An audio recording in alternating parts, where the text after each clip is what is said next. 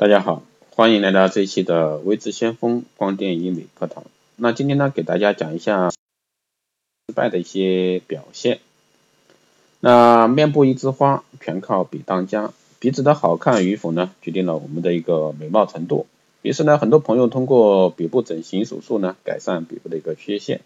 只是由于医生水平、术后护理不当等因素呢，造成鼻整形失败。当隆鼻手术后，出现的一些情况，那说明是隆鼻手术失败了。那下面呢就给大家介绍九种啊隆鼻情况出现失败的一些情况。啊，第一个是感染，多是与术前消毒不彻底啊，术中操作不规范。那现在因感染而造成手术失败的并不多见啊。第二个呢就是皮肤颜色的改变，那这个呢是术后比较常见的问题，表现为鼻背啊鼻尖处皮肤发红发亮。主要是由于假体长时间刺激鼻背皮肤引起，刺激皮肤的一个程度与以下几个因素有关。第一个与假体的材料材质有关，假体的质地越硬，刺激程度越大。所以为了减少皮肤的刺激呢，我们在材料选择上首选自体组织，其次是质地柔软的盆体，硅胶的质地呢较硬，对皮肤的刺激性较大，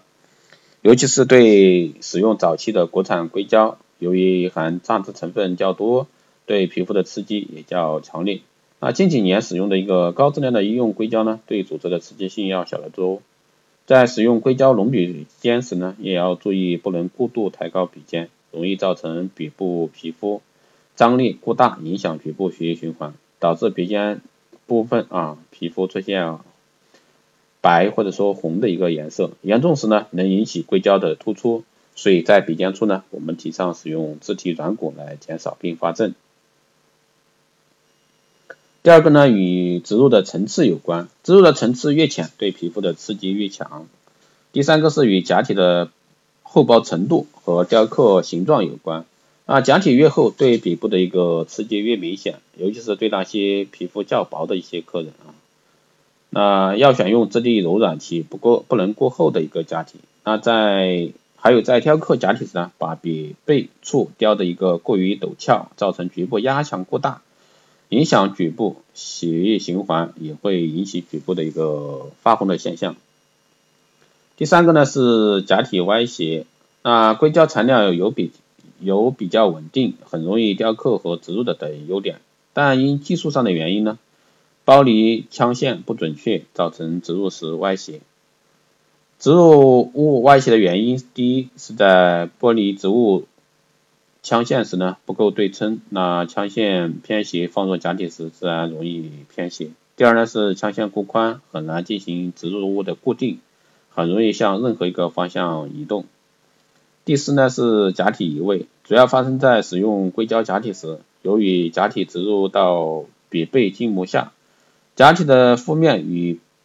鼻骨背部啊结合的不够紧密引起的，啊再加上硅胶的质地较硬，与周围组织结合不够好，那时间长了就会发现发生下滑现象。那有些手术者呢，在刚开始做完隆鼻时效果很好，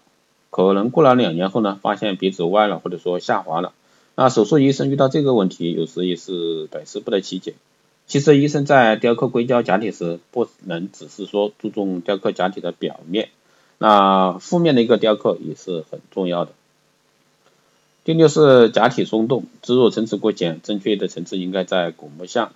第五呢是效果失真，主要在雕刻假体时呢，把假体边缘雕刻的角度过陡，或者说边界过于明显。经过一段时间后呢，可以看出边界，使鼻子明显看出人工的痕迹。尤其是对那些皮肤较薄的一个顾客，要谨慎选用假体，尽量选用质地柔软和而且薄的一个材料。在处理假体边缘时，一定要过渡自然。第七呢是排异反应，真正的排异呢几率只有千分之几，那盆体的排异反应更低。